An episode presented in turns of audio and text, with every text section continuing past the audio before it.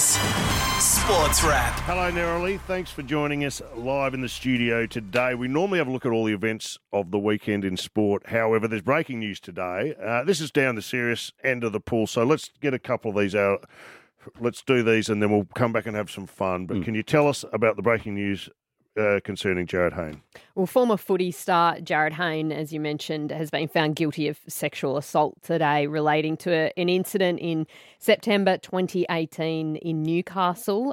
This was at the New South Wales District Court. That decision has been handed down. He faced trial on 2 counts of aggravated sexual intercourse without consent, recklessly inflicting actual bodily harm. Now, the jury found Hayne not guilty of the original 2 counts, but guilty of 2 counts of sexual intercourse without consent, which did not have a bodily harm element.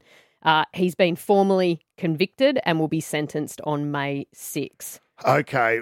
Is he likely to appeal this? Is this going to, do we know where this is heading? Where it's sitting at the moment, this is the second trial. So it was a hung jury in December last year. It's sitting at the moment that the judge has basically said it is inevitable that he will do jail time. The maximum sentence for this is 14 years. This is a huge story, a huge fall from grace. It was a big story, a sports story. We all know he was one a very fine player. Went to the NFL as well. Went to the NFL. Yep. Had a shot there with the San Francisco 49ers. Yep. He's covered a lot of ground, but this is, as I said, a fall from grace when it comes to in sports people. We know this is right up there. We're going to leave that story now. I want you to talk about the world of hockey and what's going on. I'm confused by I want to know where this story is going and what's wrong with hockey in Australia, especially with women's hockey. So with the Hockeyroos, the latest development is that their coach, Paul Gaudoin, has handed in his resignation. This comes after an independent review into allegations of a poor culture within the Hockeyroos environment. The internal release of findings and recommendations of that review came back with dysfunctional culture and leadership not conducive to athlete wellbeing or sustained success. Hockey Australia basically described it as confronting and distressing. Now, a lot of players have come out in the last few months basically speaking to that culture and saying their own issues to do with bullying, do with mental health and mental wellbeing. And so Paul Gaudoin is the latest person basically. Have they left? Have they lost people to hockey? Have they lost women to hockey over this? Absolutely. And look, hopefully some of those players will come back, and look, all strength to the women that have. Because they're a great side. At one point, they were the best sporting team in the world. I think they won gold at 3 successive Olympics. They were, a whole nation looked to them. They were amazing. I don't know if I'm getting on an unsafe ground here, but does this have something to do with men in coaching in women's sports? Look, I don't think it's that sort of case. I just think the culture has been such a way that people were treated in inappropriate ways. And basically Rick Charlesworth, who is a legend in hockey, gave my brother his debut for the Kookaburras. Okay. So we like him in the Meadows household. But he's one coach that has been thrown up as a potential to now lead the Hockeyroos at the Olympics. But he's come out and said, look, I don't know if my uncompromising coaching style will be received that well. To which Anna Flanagan, who is, has been a star for the Hockeyroos, basically came out and said, no, we're not talking about yelling or holding people account in that sense. We are talking about inappropriate language, about real culture problems, and I say, the way that mental health has been received as well. So this is not about giving a spray and not copying it well. Well, I haven't watched hockey personally since they got rid of Hockey 1, Hockey 2, Hockey 3. That was the best bit. Yeah. I mean, if you get rid of the stuff I like, what can we do? Hey, this leads on to one quickly, just if you may, the Olympics, where they have performed so well. Who's going? Who's allowed to go? Not us, Mickey. Not us. So the spectators, we've been banned. Spectators from foreign countries are not allowed in. That decision now is official. They basically said, look, it's getting too close. We don't want to leave people hanging. It means around 600,000 tickets to international fans will be refunded. Obviously, a lot of money there. Let's be honest, they're going to lose a lot of money on this Olympics because I can't believe they're still going ahead. I just looked at the tennis. And the efforts we had to go to house 100 or so tennis players. Now, that's one sport, one Olympic sport. Multiply that by another 500 sports, as wide as surfing to track work to whatever. How the hell how do you do this? And I don't think the Olympic Village is going to be the same sort of fun party. They're not going to be hanging out free contraceptives or anything like they have in the past. I don't think that's social distancing there, really, the last time I looked. Look, the serious nature of this, but there will be fans from Japan allowed, but they haven't decided on the capacity for that yet. But I hope so. And look, you've got to feel for the athletes' families. It's their time to shine. It's 4 years looking at the bottom of a pool. And the last 12 months as well of will they, won't they? Like, it's been such a traumatic time for these guys. Can you hang about? We're going to have some fun. Yep. There's NASCAR fights. There's stuff from the UFC. Stick around. Did you just rename the NASCAR NASCAR? I like it. Oh, not bad. Neroli Meadows is with us. This is Malloy. Tom Gleeson's going to join us in the second hour. We've got a team meeting, I see, on the rundown here as well with Mick Malloy. Hang around for that. Neroli Meadows is with us right now. They're talking weekend sport.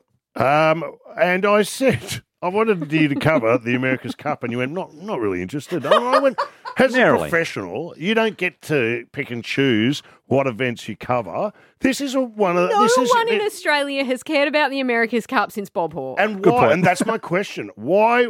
Did we? And that was before I was born. 83, I think it was. Was it? Yeah. 83? 2 years before I was born. Well, it's your job. And I'm going to demand you address this because I remember it clearly. And we were the first. Up until that point, it had never left San Diego. That's right. Well, the New York Yacht Club and then San Diego. And it was the American. Dennis Conner, Dennis Conner. Yeah. And then we pooled all our resources and dirty businessmen. And we went and got it, and it was huge. And it was the rivalry. And then New Zealand took it. I tune in this year, and it is unrecognisable to me. These things are going so fast that they're not even in the water, that everyone on board has a helmet. Oh, man. And the guys who used to do the, what do you call it, the grinding, are now on bikes.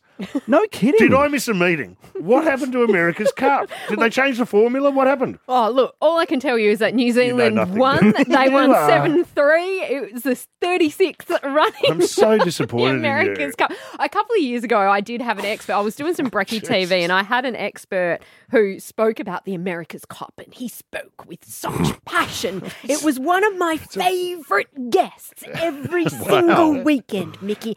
And he had a habit of every time he said my name, he would go, Neroli, Neroli, Neroli, Neroli. But not pretentious since then, at all. I really hasn't. You wait, that's how we're going to sign off today. So you don't care?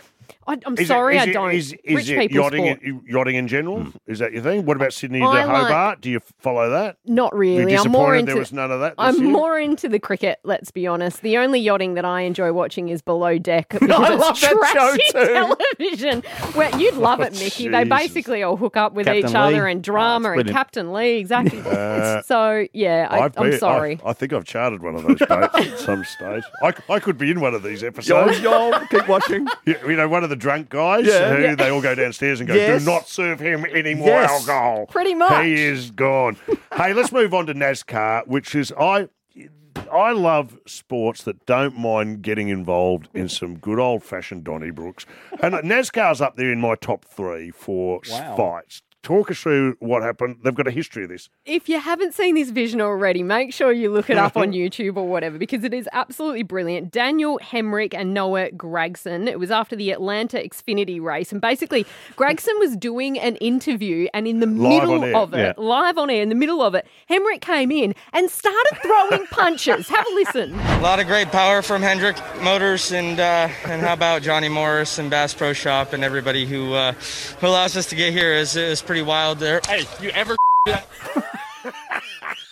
All right, let's go down to Wendy Venturini, who is with our race winner. I love that, and they've got a history of this because this is not a one-off. Every so often afterwards, you see the helmets off. Oh yeah, obviously being hurled in the other direction, and a genuine fist fight. Yeah, and it was a genuine fist fight. It was proper punches thrown. It all started. This one was basically because Gragson backed up onto Hemric's car on pit road during a stop. Right. It was pretty minor, but the beauty of it is there's the punch up. So it's road rage. rage, basically. Yeah, it's a very expensive road rage. It's like picking up kids from school and getting really, really agitated. They had the fight on the racetrack during the interview, and then afterwards they took it to Twitter and they're like putting up their own evidence of what happened. And then the other one's like, thanks for uploading that video because now you can see you giving me the bird out the window if people look closely.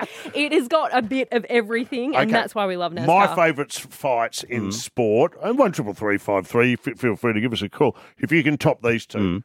Ice hockey. Oh. So ice hockey I love because ice hockey was actually sanctioned and allowed. In fact, they had what was the rule? So I don't know the rule, but I'll tell you the rule just quickly. Yep. It was the third man in was not allowed. Yes, yeah. So if it was two blokes, go for your life. No worries. And then they go, hang on, there's a third man in there. You've gone too far. We can't put up with it. In AFL, we have third man up in the ruck and we get all uppity. And they had it as position, which was an enforcer, which is the guy was basically picked. When I lived in the States, I was studying over there, and I went to an Atlanta Thrashers game, and they were getting thrashed. They were getting absolutely pummeled. And I was sitting there watching, and this little kid who couldn't be older than 8 stood up and he goes, "If you ain't gonna win, at least beat somebody up." That's the next generation. That's what I love about the sport. And the other one, quickly, we've got to go baseball. When the pitcher hits the batter and it's all in. I remember in COVID they had a word to the guys. They said, "Listen, no all ins because of COVID. We don't want to get chased." Social distance. Within about 5 minutes of the first game, the dugouts have been cleared. It's all on. As there's a 50-man brawl. Neroli, we've got to go. Thank you for coming in today and helping us out. How did Freo go? We lost, but you know what? I went to the footy and I watched it with fun and just had a beer and enjoyed it, and I loved it. It was good to be back, had the pre-game jitters, and afterwards I walked away and went, "You beauty, no pressure again this season." Hey, Ordinarily Speaking is the podcast. Yes. Neroli, it drops on Wednesday. Who is it? Can't tell you again. Last week, Caitlin Thwaites, but this one... Neroli. Ordinarily Speaking. This is Malloy, Triple M.